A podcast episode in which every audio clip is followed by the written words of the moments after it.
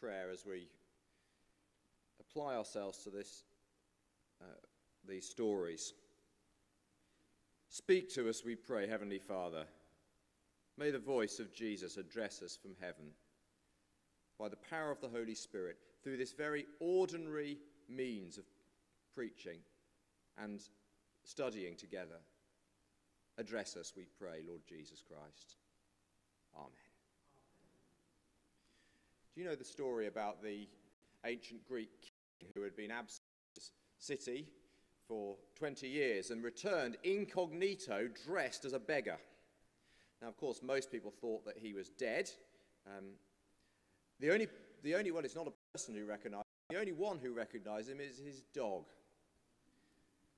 And uh, certainly he's not recognized by his wife, who's been longing for his return, nor by the palace full of suitors who have been, well, they've moved into the palace and are competing for Penelope, his wife, and are drinking the absent king's wine and behaving like they're in charge. Well, the king's wife, Penelope, she's convinced that he's alive. She doesn't recognize the beggar either. But a competition is proposed. Whoever can string the absent king's bow will marry his wife. And all the suitors line up um, and they all fail. But at last, the beggar takes the bow, strings it with ease, and announces his true identity. Lots of you know who I'm talking about. It's Odysseus, the king, back. Now, for his wife, Penelope, it's absolute, utter, sheer joy. For his old nurse, it's joy. She's longed for his homecoming. But what about those suitors? For them, it's an absolute nightmare as Odysseus, armed with his bow, turns against them. End of the suitors. Return of Odysseus. Well, moving from epic story to real history, we're thinking now about the arrival of Jesus Christ at the temple in Jerusalem just a few days before he was crucified. We're following the account in the early months of this year uh, from Matthew's Gospel, the account of these momentous events. And if you've read Matthew's Gospel up to this point, you will have seen countless um, evidences, ways in which Jesus has demonstrated that he is this world's true king. Everything points to the startling truth that this man carries within God's whole being and power and mind and nature. The evidence screams it out. This is the Messiah, the divine human Savior who had been promised over the centuries through the Old Testament.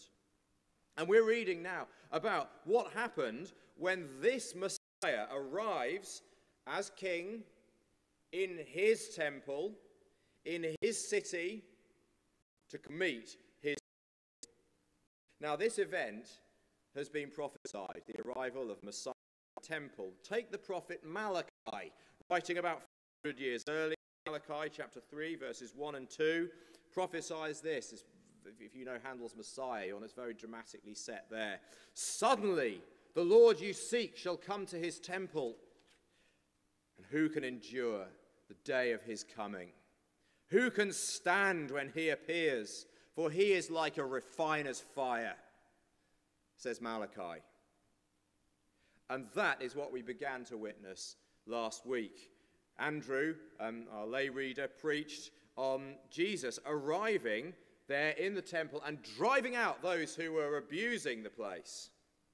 Well, as you can imagine, that incident in the temple does not go unnoticed. Neither did the authorities fail to notice how Jesus had entered the city earlier that day, riding on a donkey, deliberately to fulfill another ancient prophecy of the Messiah coming to his people. Jesus comes on that donkey in gentleness and there were many who were overjoyed at his presence. But to some, Jesus' presence is a nightmare. It is to be resisted, just like those suitors resisting the return of Odysseus. See, in particular, those who had been put in charge of running the temple. They are particularly keen, determined to get rid of this Galilean peasant. So, when he arrives in the temple the following day, these leaders are armed with their question. Look at verse 23. Matthew chapter 21, verse 23. If you follow it along, you'll get a lot more out of it, I think. So, Matthew 21, verse 23. Jesus, this is the, they've got the question lined up. Jesus enters the temple courts, and while he was teaching, the chief priests, the elders of the people, came to him. By what authority are you doing these things? They ask, and who gave you this authority? Now, they base their, their thinking is basically we're the ones with the authority in this temple, and we certainly haven't authorized you to do the things you're doing. So who do you think you are? How dare you act like this? There's an outrage behind their question. Uh, by what authority do you do these things? Now, you would think, given that the whole, um, uh, the armies there, or, the armies, the, the, the, leaders, the rulers of, of Israel are against him, um, you would think that Jesus is the one under pressure.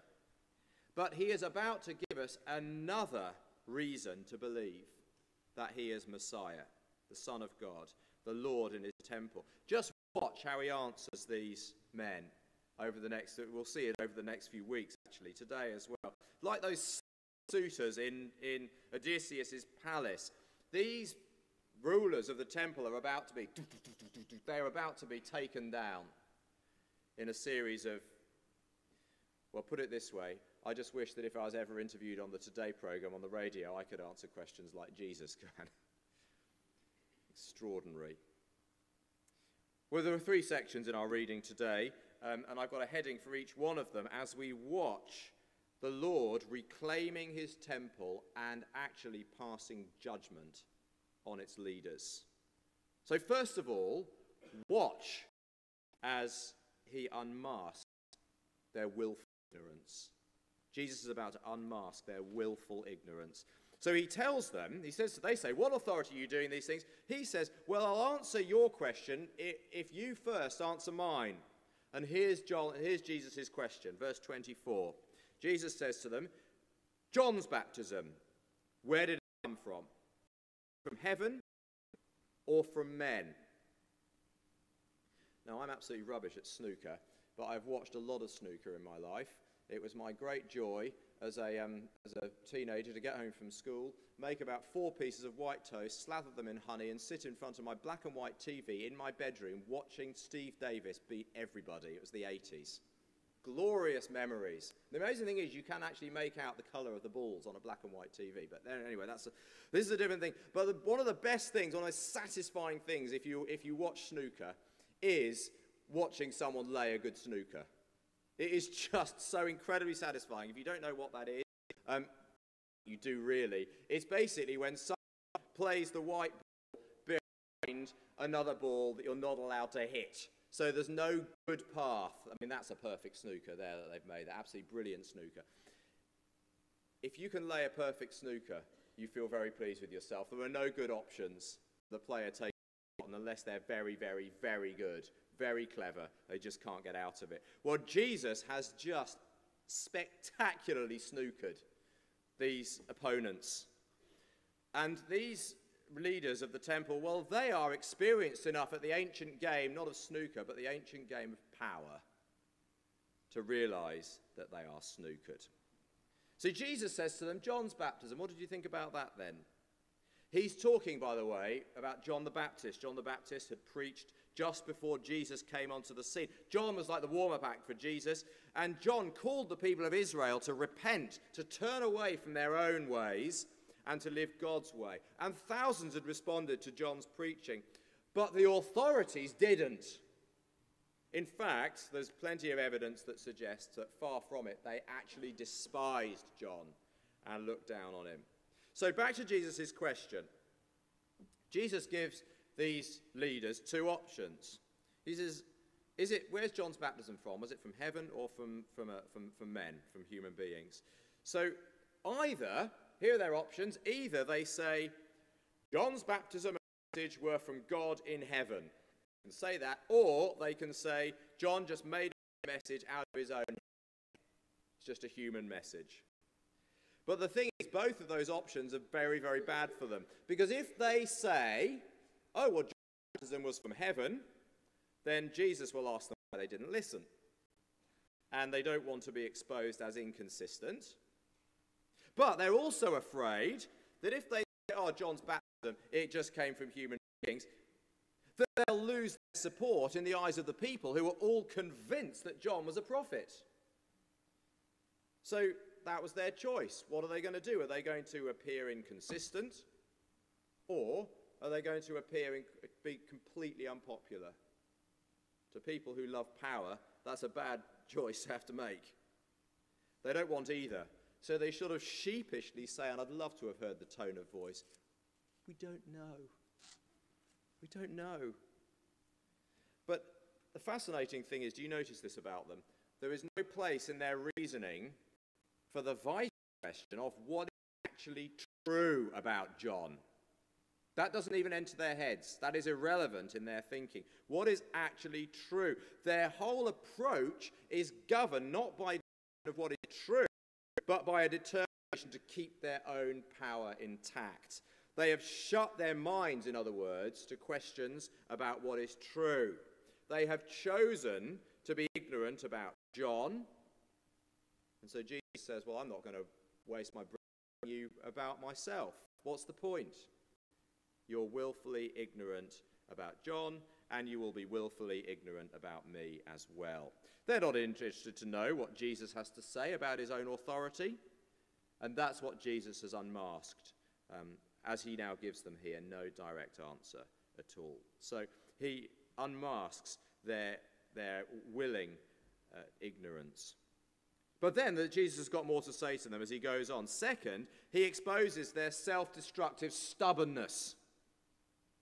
And he does that in the first of three parables, picture stories, as, he, as Jesus sort of takes the floor and starts to, to, to issue his judgment against them. Um, the third of those parables, I'll have to wait for a couple of weeks. But we'll think about the first two of these parables today as he confronts them. And in the first, it's the parable of the two sons. What he does is he really he exposes their self-destructive stubbornness. So the story is two sons of a vineyard owner. The father says to them both, Off you, can you please go out and work in the vineyard? Um, one says no, the other says yes. But the one who says no changes his mind later and heads out to work. Meanwhile, the one who says yes never shows up. And then Jesus says to the leaders, Reflect on the story, will you, please? He asks them to, to consider it. Verse 31. He says, Which of the two sons did what the father wanted? And they give the right answer. The right answer is obvious. They, they even though they, uh, they know, I think, they probably sense Jesus is about to turn the answer against them, they give it. Um, we can all see, just like they can, that the first son might not have said the right thing to start with, but in the end, he did the right thing. He did what his father wanted. Whereas the, all the right words that the second son said didn't make up for the fact that he didn't do it. Which one did the will of the Father? Well, the first one. And Jesus does not leave his listeners uh, to guess at who he is referring to. Look at verses 31 and 32. They're devastating. He says to them that this is what I'm going, this is what I'm getting at. He says to these leaders, I tell you the truth. The tax collectors and the prostitutes are entering the kingdom of God ahead of you. For John came to show you the way of righteousness, and you didn't believe him. But the tax collectors and prostitutes did. Tax collectors and prostitutes. They are the very ones who these religious leaders loved to look down on. And of course, they were the people who, in a sense, they started off by saying no to the ways of God. No, we're going to live our own way, do our own thing against your law. But then when John arrives and calls them to repent, their no is turned into a yes. They leave their sinful lives in repentance and they enter the kingdom of God. But the religious leaders, so different. They know all the right words and they look like they're God's people. It looks like it's about be yes, yes, yes, God, yes, Lord, yes, yes, yes. But then when John comes, They refuse to repent. And as a result, says Jesus, you are on a trajectory, you are heading towards exclusion from the kingdom of God. Your stubbornness, in other words, your refusal to repent, is destroying you. See, having refused to repent when they heard John, they're set on a path that leads to what Jesus describes in the next parable that we're about to look at the parable of the tenants. So, with that question, Jesus unmasks their willful ignorance. With that first parable here, we've seen he exposes their self destructive stubbornness. And now, third, he announces their imminent removal. Their imminent removal from their precious positions of power. So, it's another parable, very well known parable. Tenants in a well appointed vineyard, and the owner sends the tenants at harvest time to collect some fruit. Um, but the tenants abuse them. If you did that to your landlord, if you've got one, um, they wouldn't send another load round. They'd send round the law enforcement and you'd be done over pretty quickly. But this is a very patient owner. So he sends another set of servants and they do exactly the same again. And then last, he sends his son. But far from respecting the owner's son, the tenant's eyes flash with murder. Verse 38, look, it's chilling. They say, This is the heir. Come, let's kill him, and the inheritance will be ours. Well, it, it's madness. It's a kind of legal madness because you don't gain the inheritance by killing the heir. That doesn't, that doesn't work like that. But the tenant's agenda is now out there. Basically, they don't want to be tenants. They want to own the vineyard. And that's why they take the owner's son out of the vineyard and they kill him. And so Jesus says, reflect again. The religious leaders, he says to them, reflect on this story.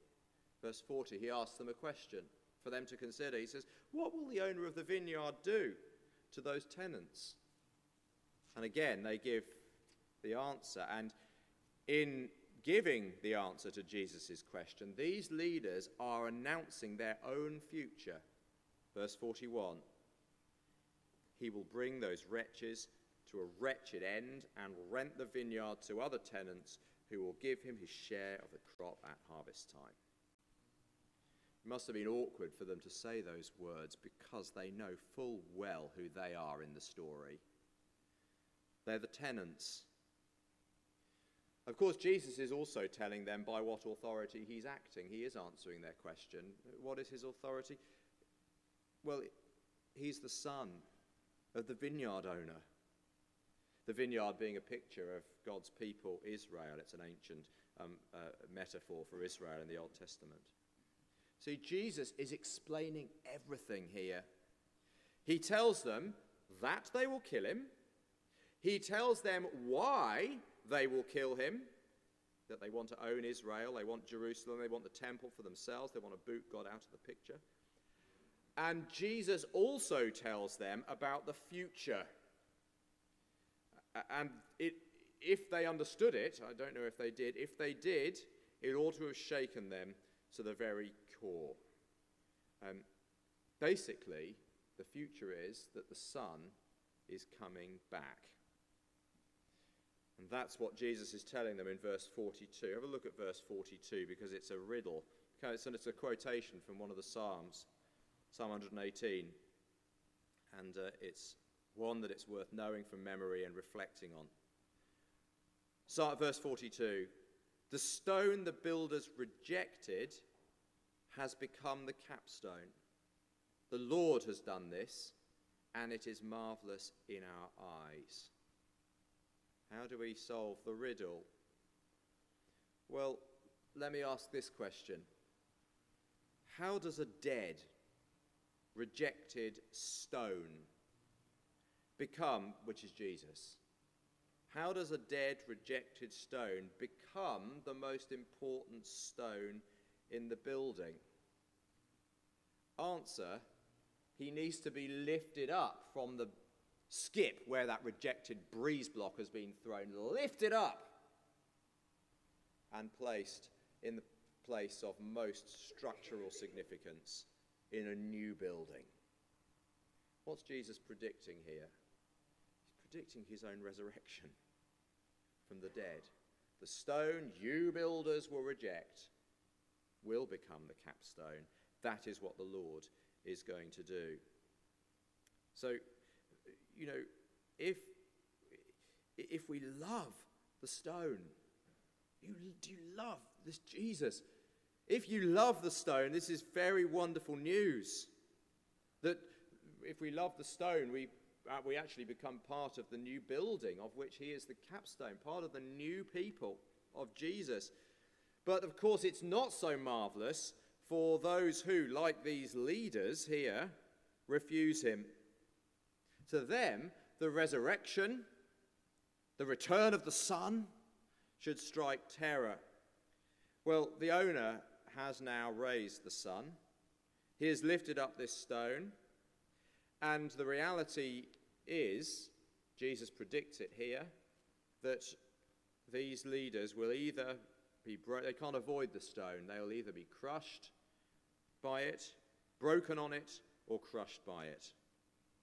It's serious, very, very sober, very sobering. So Jesus, he unmasks their willful ignorance. He explains their, um, their, their, their self destructive stubbornness, and he announces their imminent removal. Now, we might feel, oh, this is interesting. Look, we've got a ringside seat as Jesus comes. It's like, you know, this is, this is spectator sport, watching Jesus take all these people, um, they pronounce judgment here. And it is a unique event, of course it is. It's once for all that happens Jesus returning to Jerusalem, the Messiah of Israel coming. But what happens here um, plays out really every time Jesus confronts human beings.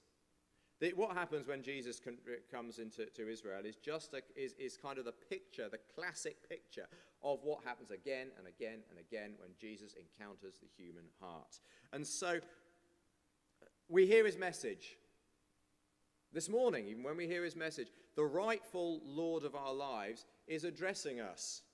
And he is requiring of us, too, an answer to that question. Jesus' authority, where's it from? From heaven? Or is it just a human construct? What do you think? What, what's, what's going on in my heart and in your heart? Do you open up for him? Or is there a willful stubbornness that puts down the barrier? Maybe interested desperately in trying to keep your own status quo in your own authority. See, just like when Odysseus arrives in that story, just like when Jesus came to Jerusalem in history, so now it can be very inconvenient for those who are very heavily invested in their own status quo to let Jesus in. I'm fine as I am, think, they think. So I'm going to live life on my own terms. I'll think what I'll want to think, I'll do what I want to do, that's up to me. And as a result, when Jesus' message comes along, they're closed even to the possibility that it's true because they've got no intention of believing and turning their lives to Him. As the religious leaders show, though, that puts us on a collision course with Jesus. So this is very sobering, and it's worth asking our own hearts. Jesus, I think, is asking each of us today, what, what are you doing with this? Of course, there is the other side to it as well, which is that, Jesus did not come to collide with us.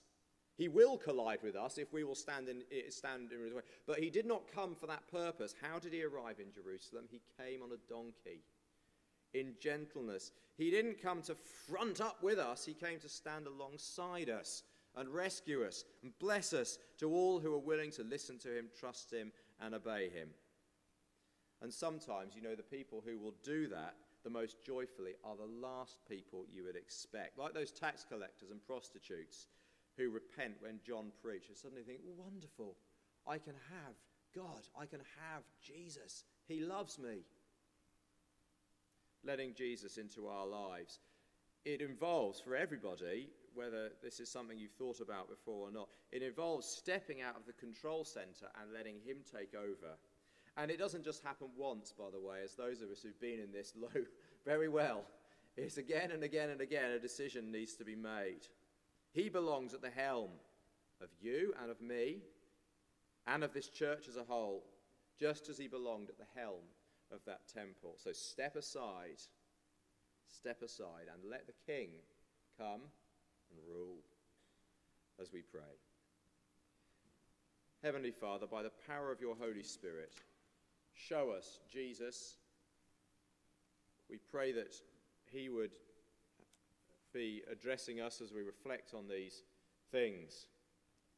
We pray that you would not let our hearts hold out against him as those leaders did, but rather welcome him.